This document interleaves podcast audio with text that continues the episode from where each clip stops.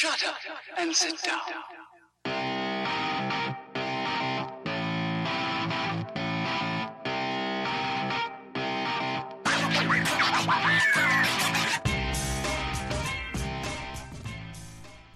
Hi, and welcome to This is Ibrox, the interviews. My name's Thomas McIntyre, and today we've got a very, very special guest, a football finance expert and lecturer in finance at the University of Liverpool, probably best known as well uh, as potentially the Baron from the extraordinary Price of Football uh, podcast. It is indeed Kieran Maguire. Kieran, thank you so much for joining us. Thanks very much for the welcome, Thomas, and the, and the big up. Um, I'm looking forward to this chat.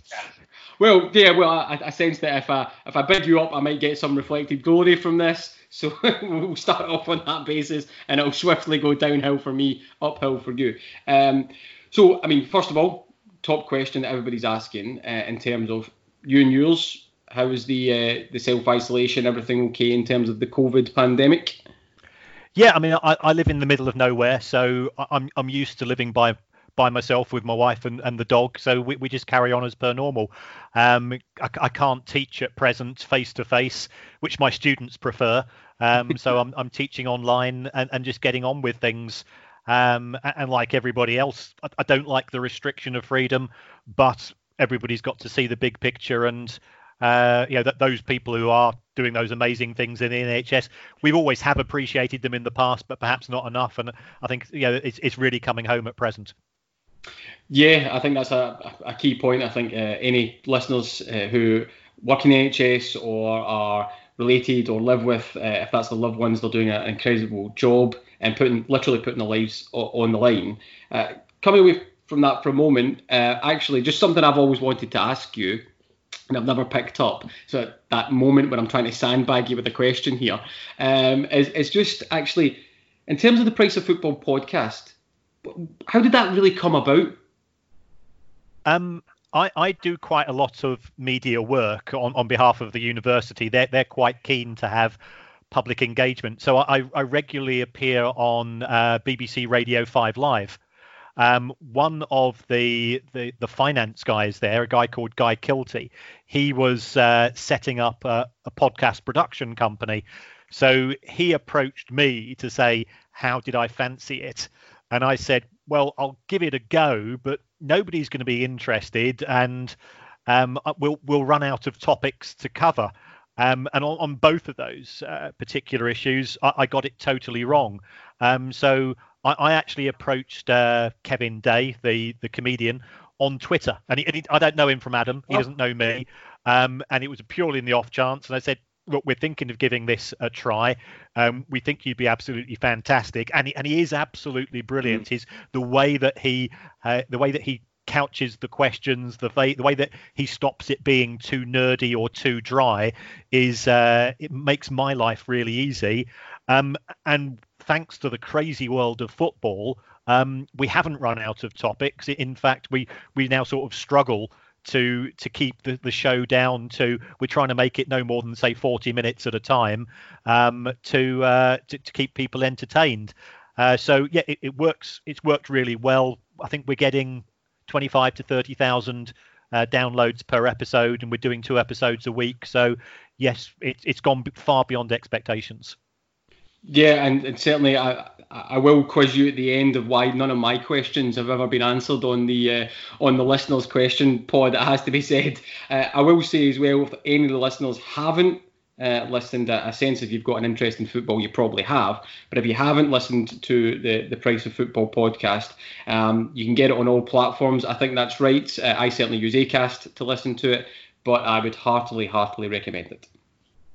Thank you. Um, Check, checked in the post, Thomas.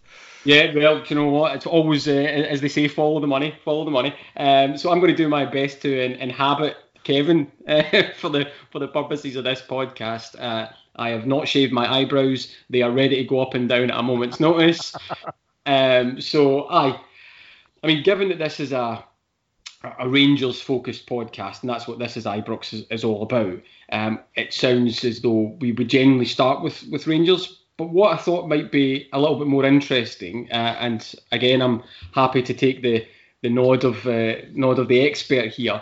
But if we start at a more macro level in terms of what uh, coronavirus pandemic has meant for football on that kind of global scale in terms of prize money and TV money. Uh, and let's well maybe couch it down into a European basis. So if I'm a man in the street, in terms of money coming in from a European perspective and UEFA and FIFA, they seem to be at loggerheads. Is that is that right in terms of approach? Uh, yes, I, I, think they both want to be seen as the leaders in the game. Uh, UEFA have in fact today said that football's suspended indefinitely, which I think is the right approach to take. Um, FIFA have been trying to muscle in onto UEFA's patch over the course of the last couple of years, and I think this they see this as an opportunity um, that if they can start to get something started ahead of UEFA, it will give them a competitive advantage. Uh, UEFA pays out huge sums of money to clubs in Europe. The the rewards for winning the the Champions League, those could be as up to 130 million pounds uh, for the winners this year. If you win the uh, if, if you win the Europa League again, you, are talking 35 to 40 million. So those are those are game changers to, to some clubs. Um, e- even if you are an existing big club, it still makes a hell of a difference to your season. That's that's quite interesting. Do you think that there might be some sort of uh, or the potential for these pan-European or UEFA that pan-European um, association to be sucked up essentially by FIFA if this carries on? Um, I, I, don't think so. I, I think there is uh, there is so much politics in, in world football that um, the, the, the European leagues would fear that the voice that they have, however small it is in UEFA, would be far smaller if they, they, they aligned themselves with FIFA, simply because then they're also having to deal with the MLS. They're having to deal with the Australian A League and the Chinese Super League and the J League in Japan and so on. So um, there, there's no love lost between some of the individual leagues and some of the individual clubs in UEFA, um, but uh, it, it's better than the alternative. It's you know it's a bit like you know we have a parliamentary democracy. It why is why do we put up with it? Because the, the next option is worse. Doesn't mean that the option we've got at present is necessarily good. Well, you know, I'd probably challenge you on the fact that I would be a benevolent dictator, uh, and and when when that, that vote finally comes in, uh, you can be the finance expert, you can be my chancellor. So uh, it's it's all going it's all going to work out. Um, I'm just wondering though, in terms of trying to get my head around that, because I'm not a, a, finance expert. So uh, recently we, we'd seen Man Man City, for example, having some difficulties. We'll just couch that there, not talking about Man City in, in uh, specific terms, obviously. But there was a lot of glee from other clubs in terms of the um, the punishments that they'd received. I'm just wondering, in terms of financial fair play and the lack of revenue coming into clubs, and the fact that there might have to be bailouts uh, and subsidies, etc., how FFP would naturally sit alongside that. Is there a do you think there'll be flexibility there? I, think if FFP is applied strictly, then there will be huge numbers of clubs who potentially will be in breach.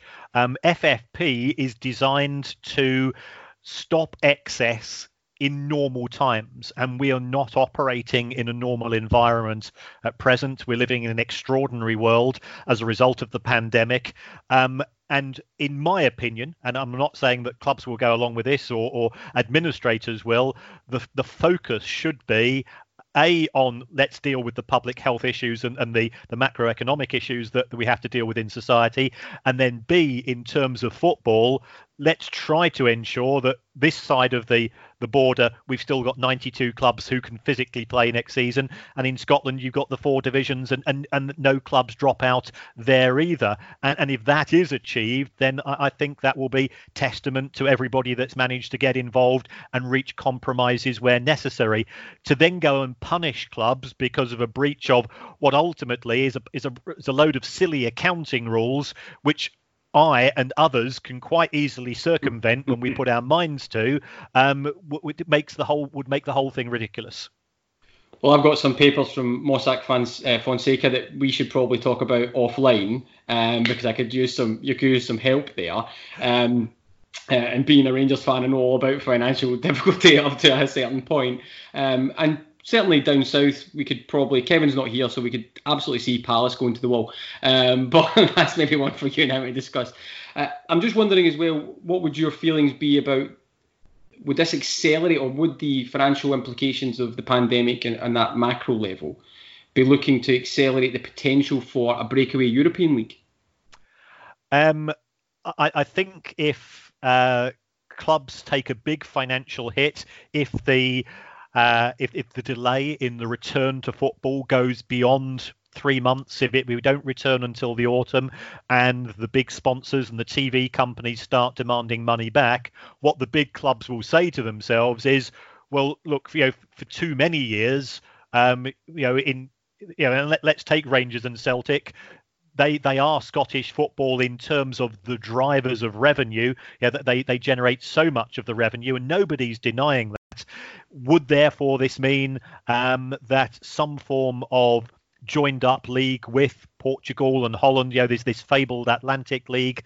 Would that make more sense? It might do financially. Certainly, this side of the border. Um, you know, why should Manchester United and Liverpool continue to have to go and put up with going to small clubs like Bournemouth and Crystal Palace when they could be playing Barcelona and Bayern Munich and Bayer and uh, you know, Bayer Leverkusen and Dortmund and all of these big clubs every year guaranteed um, and make far more money from it because they've all suffered a financial hit. Um, so yes, I think you're absolutely right. Um, but I think that the first efforts will be to get some form of football back. Um, and then see just exactly what are the states of the finances on the back of that. You know, you're, you're going to get a lot of action on, on Twitter uh, from Celtic fans if you don't already, Kieran, for not referring to Rangers as Sevco or Rangers 2012 as a new club. So you're going to definitely get a wash back. Be prepared. Be prepared for that. Um, I'm just wondering as well in terms of, and the reason why I had mentioned uh, Palace was actually because I was mentioning EPL. In terms of these larger um, leagues, and I say larger advisedly because what I mean is the money behind them, and the EPL obviously being the richest league in, in the world. I'm just wondering if they've got more of an ability to insulate themselves in the financial crisis because they've received their TV money and it's it's so substantial. And then also the ability to have a more powerful voice at UEFA means that the potential for them for the rich to get richer and the smaller clubs to essentially be broken down and if they can get you know keep their business models going come back online as essentially feeder clubs or much reduced if that's a real pressing concern i mean i would certainly think that that would be the case very much so. We, we've seen at both uh, at both the UEFA level and the EPL level in recent years that the big clubs have come up with more and more schemes which have ensured that they've ended up with more and more of the TV pie. So therefore, if you if you take a look at UEFA, we have now the UEFA coefficient, which is based on your performance over the course of the last 10 years. You've got Agnelli from Juve effectively in charge now of the European Club Association, and he's been saying that clubs like like Atalanta shouldn't have been, been allowed to play play in this year's Champions League because they're not big enough. Um, so when that those types of comments are coming out, and now we've seen uh, in England, we've seen that the um, overseas TV pot, which used to be split evenly between the 20 clubs, is now going to be linked to league position, i.e., the big clubs are going to be getting more of this. Um, it, it's because they don't. They, the biggest thing that they fear is another Leicester City or you know where where a relatively small club is is success sex, successful takes away their position which they see as theirs by right for European qualification and so on um, I think there will be more and more pressure coming that way because ultimately money talks in football as it does in all business you know football football is not divorced from the rest of life it, it's merely a microcosm of of what we're experiencing on a day-to-day basis and, and there is this increased polarization of wealth. And you know, this isn't me standing on a socialist soapbox here. It's just a fact of life that what we have seen over the course of the last 10 years or so is that the the, the, the gaps between rich and poor have got bigger and bigger in all aspects of life. And one of those aspects is, of course, football. So, I mean, I couldn't agree with uh, any of that anymore, and I don't think you need to be on a soapbox to notice the disparity of, you know, where we are. Um, nobody said the word cartel, and if they did, I'll absolutely make sure it's edited out um, later on. But I suppose, you know, as we go down that and we check, you know, those type of um, what would once be classed as big leagues but have smaller clubs. You know that Atalanta example is you know very very prescient and, and on the ball, so to speak. Excuse the pun. Uh, see, I'm turning into Kevin slowly but surely. I'm managing to get a couple of puns in as well. Um, I'm just wondering then if I draw that back towards towards Scotland and and towards uh, the SFA, the SPL, uh, and Rangers and Celtic, so to speak. Although I think one of them is a bigger driver than the other, obviously, but. Uh, you, you, recently had a, a fantastic podcast uh, with Neil Doncaster on the price of football, uh, and again, if anybody hasn't listened to that, I thought it was extremely uh, illuminating because uh, you know we don't generally get that level of transparency from Neil and the team up here for a whole host of reasons, not alone because you know there's a lot of uh, noise no matter what they say, um, so it was I'd point everybody towards it, but I'm just wondering in terms of from a, a, smaller league perspective, and there's no doubt that Scotland is a smaller league, particularly with the TV money, what you think the ramifications are in a, a very mid, just short to mid term for clubs, and we can look at the longer term in a moment, but short to, to mid term in terms of loss of match day income. Well, if, if you take a look at Rangers, 60% of their income comes from that match day vehicle. We're probably talking about, I estimate, about one, one and a quarter million pounds per match. Um, now, clearly, if they're progressing in cups and they're progressing in Europe, that that's genuine cash they do automatically, of course, receive a huge amount of uh, of their match day income via the season ticket route. So, in terms of cash, it's not coming in, but we're, we're at season ticket renewal time. Now, I, I have to excuse my ignorance here. Um, I don't know whether the letters have gone out. I don't know whether Rangers have turned around and said to fans, look, everybody's suffering at present. We're going to give you a, a, season ticket payment holiday. We're not going to take the money out of your bank accounts just yet. Well, if they do that, that's great for the individual, but clearly it's not good for the club. Mm-hmm. So, uh, match day in Scotland is absolutely crucial because the size of the TV deal is that much smaller. And therefore, I think from the position of uh, both the two Glasgow clubs and also anybody else that's qualifying for Europe are making progress in European competition, especially getting to the group stages of either the Europa Cup or the Champions League, uh, is a real game changer. Uh, you know, for, for Rangers, it will probably be in the makes the difference of you know 20 million if they qualify for the group stages of the of the Europa Cup, and if they can get into the Champions League and get into the group stages of that, you know, we, we can add another 10 to 15 million on top of that as well. Um, and and for a club that in in 2018 had only total income of 33 million, you can see that massive difference that it's going to make to the club's finances, its ability to recruit players, its its ability to retain Steven Gerrard as the manager, and things of that nature. So I, I, can definitely confirm the letters haven't been out yet because I've not received mine. Uh, so it must be somewhere uh, in the post. But I suppose my, my first question to that is would the clubs naturally have a right to do that in terms of renew at the moment when you're talking about a potential pandemic that could last for six months or whatever and might not be back online by the start of the new season? Uh, and also, a, a further question to that is in terms of TV money and prize money, particularly European, Rangers were in the Europa League this season did really well. I'm certain we'd have turned over that 3 1 deficit to Bayer Leverkusen in the second leg uh, and went on to win it. I could see see you agree uh, with me there, Kieran. Thanks very much for that. That's endorsed now. Um, I'm just wondering what the payment looks like. And a further question to you because you mentioned it earlier on. In terms of the coefficient, I don't see naturally how they managed to rebalance that considering European uh, competitions weren't able to finish. Well, I think those those are questions which UEFA themselves are are keeping in their back room because they don't want to have to answer them. In their ideal world, there will be some form of resumption of European competition for for these reasons of sporting integrity, because otherwise it's going to be decided by committee, it's going to be decided by accountants and lawyers, and they're the ones who are going to make money out of it rather than the clubs themselves. Um, and a lot of people are going to come out of it feeling sore. So even if it's if even if the final decision is that matches need to play, take place behind closed doors, provided that is not taking frontline health services away from what they need to be focusing on, that would be the ideal solution to, to what we're going to have in terms of football if they just knock things off on the head at present where we are, uh, you know, you can get crazy situations whereby, well, you know, Rangers are halfway through a through a match. It is only half time, and you know, we've we've seen Rangers come back from defeats or you know uh, losing positions earlier on in Europe this season. So there's no reason why they can't do it again. Um, good man there, Kieran. Good good man referencing that. By the way, that's that's the check's coming back to you in the post now.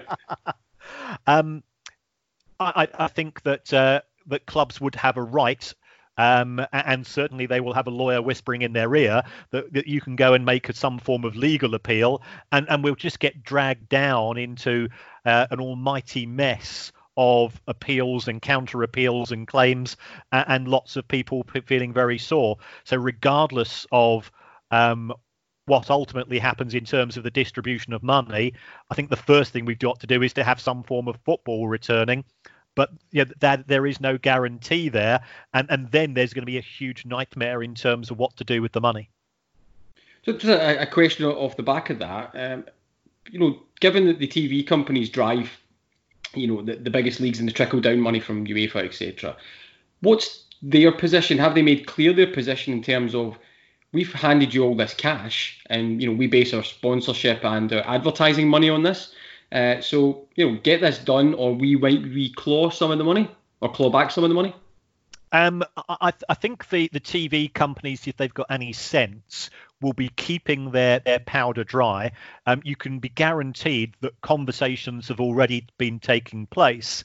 And it could be along the lines of certainly from a domestic point of view, look, we've missed out on six weeks, we've missed out on 12 weeks of football when you were supposed to supply, supply us with 20 matches if you could supply us with 30 matches on on the new form of the end of the season, we might be able to reach some form of compromise with you. Oh, and by the way, we want a few extra matches thrown in for free next season. Uh, when in Scotland, you know, oh, yeah, we spoke to Neil and he was talking about the the new Sky TV deal. It could be that Sky say, well, yeah, we agreed a price. We, we, we feel that we've been shortchanged in 2019-20 is there any way you can make that us that make that up to us in 2021? So you know, I think there'll there'll be a lot of adult discussions.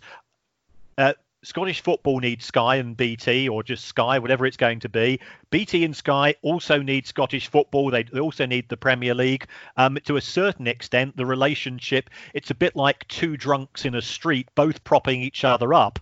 You know, and they're both actually quite wobbly without one another football desperately needs the TV money, but TV needs the subscribers because if Sky was to suddenly lose all rights to football in the UK, uh, it's going to lose 80% of its subscribers because the only reason why we put up with all the garbage on the, you know the, the the cheese channel or whatever other nonsense you can get on a on a Sky TV channel. Sorry, sorry what, what was that one again? Well, I, I presume there's one. It, it, it, seems to be one on practical. There's food and drink, and so I presume there's one on specialist food such as cheese. Um, it's the it's the goat channel. true. Um, then then Sky can't afford to lose the Premier League any more than the Premier League can afford to lose Sky. So that they, they they've got to acknowledge that there's a mutual dependency. So if they start firing bullets at each other, then both of them are going to suffer significant losses. Yeah, you can probably guarantee that the, the, the punter on the street will be the one that gets that gets squeezed out of the conversation, uh, and certainly not an example of two drunks uh, huddling together uh, in a street that I was expecting from from you there. Straight out the accountant's 101 handbook, uh, how, to make, to make it easily digestible for people like me. Um, so I mean, going going back then, and uh, you know, we've, went through the stages here of European kind of global football. We've got to Scotland, concentrating on Rangers again. And I know you touched on them a moment ago. So Rangers currently running at a, a loss. It's within the the, uh, the the the fiscal plan. It's within the, the business model, etc. Um, player trading's big on that as well. I'm just wondering from a specific Rangers point of view, and we can maybe talk about the rest of Scottish football in a moment. But from a specific Rangers point of view, we've, we've touched on the match, the income but I'm just wondering, in terms of further investment, and there was talk of investment from Stuart Gibson at ESR, uh, listed in the Hong Kong Stock Exchange, whether the current uh, pandemic uh, influence on global markets just absolutely kills that stone dead. Uh, not necessarily, because um, this is a terrible thing. Where there's misery, there's money. There's opportunity for some people. So, you know, I'm, I'm not saying that this guy is that way involved. It could be that he's suffered significant losses, like all corporate entities have. Alternatively, he could have been doing. He might have been smart. He might have predicted what was going to happen. In which case, you can, you can make a lot of money um, from from the markets as well. Um, a lot will depend on how significant is, is 20 million pounds to an in, individual investor. If we're talking a billionaire, then they're not going to miss it. Um, if we're talking about a guy that started off with 50 million pounds, loves Glasgow Rangers, wants to put in 20 million because that's that's a sizable for you know chunk of his income, which he can still live on the remainder. But if that remainder then goes from 50 million to 25 because the value of all of his other assets have halved, then he might have to reconsider.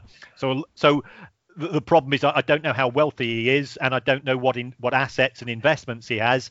So he, he could be fine. He could be just washing his face of this, or it could make a significant impact upon his ability to support the club that he loves. I think it's one to, to, as you say, wait until we understand the, the depth and detail of his of his wealth.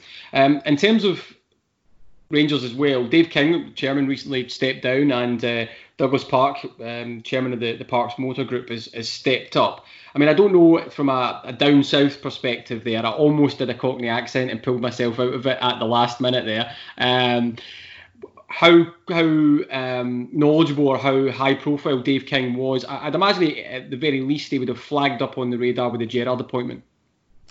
Yes, I, I think that was quite a coup for the club. It certainly increased the profile. Um, I, I, think Steven Gerrard is a is a brand in his own right. You know, Liverpool captain, England captain, guy with a squeaky clean image. You know, he's lifted the, the Champions League as a as a as a captain, and he's held in, in high regard by the vast majority of fans uh, who've ever seen him play because he, he was a he was a force of nature to watch.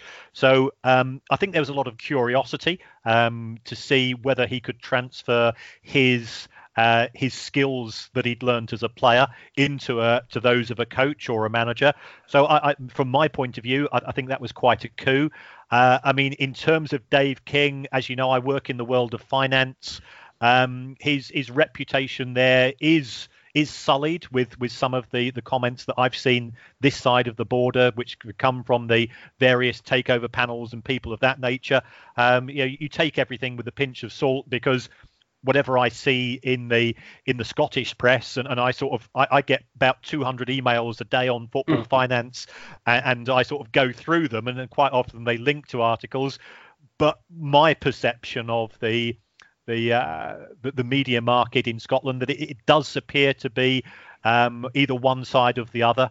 Um, and, and, trying to get a, a more nuanced uh, viewpoint is, is actually quite difficult to to draw a conclusion um, because I don't have the inside knowledge and I don't live Rangers or Celtic, and, and certainly from my experiences of whenever I say anything about either of those clubs, um, from a from a financial point of view, uh, clearly the fans are are very passionate about that, and and anything which is not fulsome in praise is is is taken as a as, as a as a lot as, as being very critical where whereby perhaps people are just saying well we've got one or two reservations. That doesn't that, that, that it's it seems to be very black and white in Scotland in terms of fan perception of Dave King.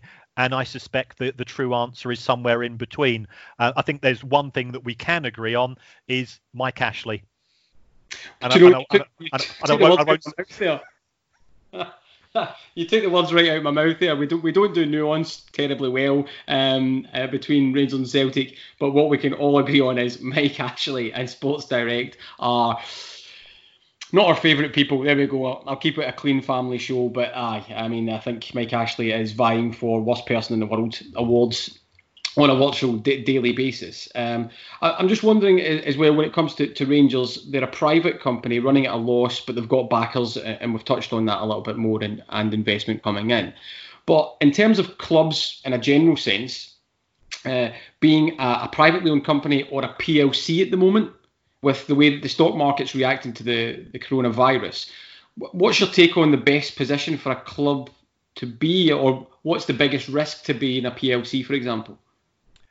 Um, the the biggest risk is that the share price tanks. Um, as, as we've seen with Manchester United, their share, share price has fallen by around about a third, that um, you will have some people who are shareholders who are short of cash, and um, therefore they end up selling the shares. And it could be that you get various vultures and people whose interest is not in football, it's uh, it's in exploiting football, end up with greater influence uh, in the game. And I think a classic example of that was was the Glazer family at Manchester United. Now, I'm I'm not a fan of Manchester United. I've lived 40 years of my life in Manchester. Um, uh, I was never never particularly keen on them. Uh, but even so, I, I, felt it was a, it was a backward step. Um, Manchester United, as a result of that takeover, have paid over a billion pounds in in accountants' fees, in interest and dividends to people who are not part of the game.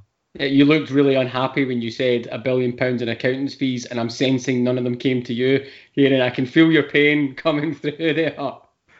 I'm, I'm, I'm a teacher. You know, I'm I'm uh, I'm, I'm not a not an accountant. I, I was absolutely dreadful accountant, and, and quite quite fortunately for both parties, we separated our ways uh, in the 1980s. Oh, well, I won't dive into that live on there. I'll tell you. We'll, we'll move swiftly, swiftly, swiftly on. Uh, I'm just then just to you know close up because I know you're a very very busy man. In terms of finishing leagues, what's your what's your personal position on whether league trophy should be handed over at this point in time? If we uh, can't no. play any more games between now and let's say the start of next season or whatever. Um, I, I think I think it would be churlish in the Premier League for Liverpool to not be awarded with the trophy. Um, they are 25 points ahead with nine games or whatever it is. You know, so it's a it's or it's it's an incredible position that they've had. Even if they do win it, from their point of view, they will be frustrated because they, you know, I, I was I, I, work in Liverpool. You, the number of people that came out to play when they won the Champions League last season was just incredible. Mm. Um, so it, it, will be um, it, it, will be a trophy with regret because it will always be the year of the pandemic where football became a, a, you know well, it's not even a secondary issue it's a non-issue um, I don't think that trophies should be awarded on, on the basis of three quarters of a season because when you start a season, you sign up for 38 games. Now, you know, I, I've seen horses tank in the last two two furlongs. Normally the ones which I've had money on um, uh, historically, um, and yet sometimes you just have to suck it up on sea. Um, and also, if you do award those trophies, it will always allow your detractors to say, "Well, hold on, actually you didn't win a trophy, you won three quarters of a trophy because you got it for being successful for three quarters of a season. Um, so my, my gut reaction is we sign up for a 38 game season. Every step should be undertaken to try to ensure that that is fulfilled and and then the club um, who wins or doesn't win has done it on merit and the person who loses hopefully is good enough grace to say well yeah, okay you did it and you know we'll we acknowledge that and next season we start again, and you know, and we're going to do our best to to to uh, uh, stop that happening. Yeah, here, here. I don't think I would be. I want my team to win the could have been cup. Uh, it has to be the real thing, or, or, or nothing at all. So, final question to you, and I'll I'll try and I'll try and make it as quick as possible. It's two edged, which is one recent uh, statement saying that players were in a moral vacuum uh, and that they should take a pay cut to help other parts of clubs. It'd be interesting to get your your feeling on that. It would also be uh, interesting in terms of the wider impact that clubs such as Hearts in Scotland are having to take at the moment, uh, downsizing in terms of saying to players and staff, you'll take a hit. And then finally, what is your thoughts on how this plays out for football, um, let's say north of the border or even south of the border? What's the apocalyptic view? Um, in terms of players having a moral vacuum, I think football players are the easiest target in society. We, we don't see the, the same comments being made about the people who destroyed the world economy in 2007 and, and, they all came from a different sector, uh, but they were all educated. You know, they were all middle class, and therefore, and they were entitled to destroy the world's economy.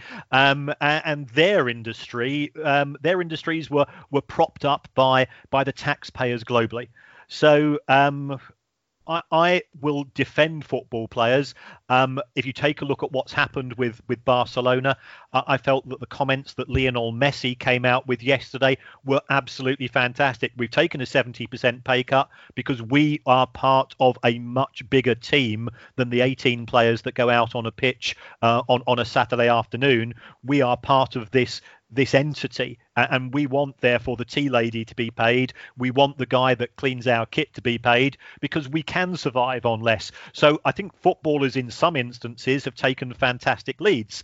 Um, and we've seen this this this side of the border with some of the players who own properties making them available to nhs staff. Um, it's is it steven naismith who is, is the guy at hearts? He said yeah yeah, he he said I'm willing to forego some of my wages. I've had a good career.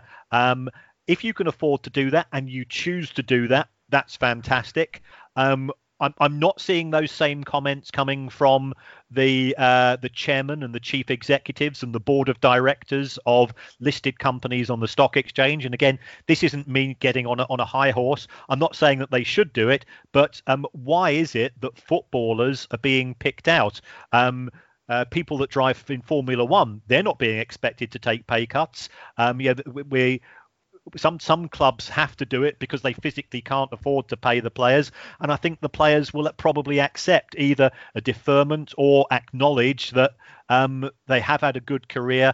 Um, they are willing to make a short-term sacrifice because, in terms of the sort of moving on to the other question, um, you, you need to have all of those teams in the Scottish Premiership alive and kicking to have a Scottish Premiership.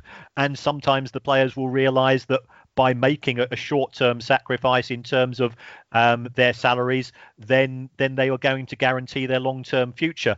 But I, I've calculated the average wages of some of the teams in the in the Scottish Premiership, and you've got guys who are on you know decent money. Okay, I'm not saying that they're paupers, but the the the the, the, what, the, what, what, would you class as decent? Is there a cap here? Is there some some sort of segment we can put that into?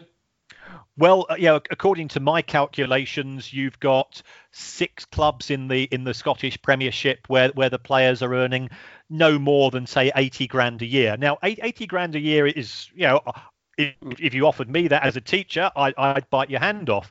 But also, I'm nearly 60 years old. Football players they're going to go to 28 29 32 33 um, when i go into class i don't think i'm one bad tackle away from the end of my career. Um, i'm not going to be ditched at the age of 19 um, because the academy manager didn't like me. So so football is is is is a well paid career for those people that make it to the top and stay there. But of the is it, is it 44 teams in Scotland in the yeah. four divisions? Well, only 14 of those are full-time professionals. So you know, there's a lot of there's a, there's a lot of players who it, it's a top up, and they've got other. Why why should somebody who's playing for um, Raith Rovers be expected to give up his a portion of his salary when perhaps he's only on 300 pounds a week to begin with um, yeah, so the the focus is very much on the players at the top level, and both the two big Glasgow clubs are in a position to pay pretty competitive wages, and by competitive, I think that they are competitive with the top end of the championship here in England. That they're on far less money than than even the the, the paupers of the Premier League. Um, if if they want to do that, that's fantastic because I think they they are doing that because they are good human beings. But if they choose not to do it, it doesn't make them bad human beings. Yeah, yeah, I, I completely I completely understand that. I see I see where you are. So I think we're probably taking up as much of your time, Kieran, as uh, as we are allowed to, and I can't thank you enough. Uh, at some point, I will no doubt chase you again to see if we can we can get you back on this is Ibrox. Um, we've spoken about the podcast. I just want to double check and just clarify if somebody wants to follow you on Twitter, they can follow you at at Kieran Maguire, or if you type in price of football, it'll it'll probably come up on tw- Twitter. Um, if, if, I can just be cheeky, um, I, I have written a book on football finance, and I'm not making a penny out of this as a result of the pandemic. 100% of the royalties are going to the Trussell Trust, which is the main food bank charity here in the UK. I, I, the book came out a couple of months ago. You can get it for Waterstones for a tenner if you want to get a bit of bit of better insight, hopefully, for for how all of these crazy numbers fit together. Um, I, I've never written a book before, so I've never had a royalty check, so I'm never going to miss it. You know, so that that that's my bit. You're trying to contribute towards what football can do for other people because no matter how badly off we think we are, there's always somebody far worse off than us. Uh, and you know, the number of families who are struggling to be able to feed themselves at present um, is, is is expanding by the day. Here, here, and you beat me to the punch. I was going to mention it, uh, and I'd also say, in a personal uh, way, I can heartily recommend it. I, have read it; it's extremely interesting. And uh, people listening can't see, but I can see Kieran on the video, and he strategically placed the book behind his shoulder on the bookshelf anyway, so that I was not getting out of this podcast without mentioning it. Um, so there we are. All left for me to do then is to say uh, tune into the price of football. Log on to this is ibrox.co.uk. I've been Thomas McIntyre. You've been. I've been Kieran Maguire, the Baron. The, the, the Baron is signed off. And I would like to say thank you very much for listening. All the best.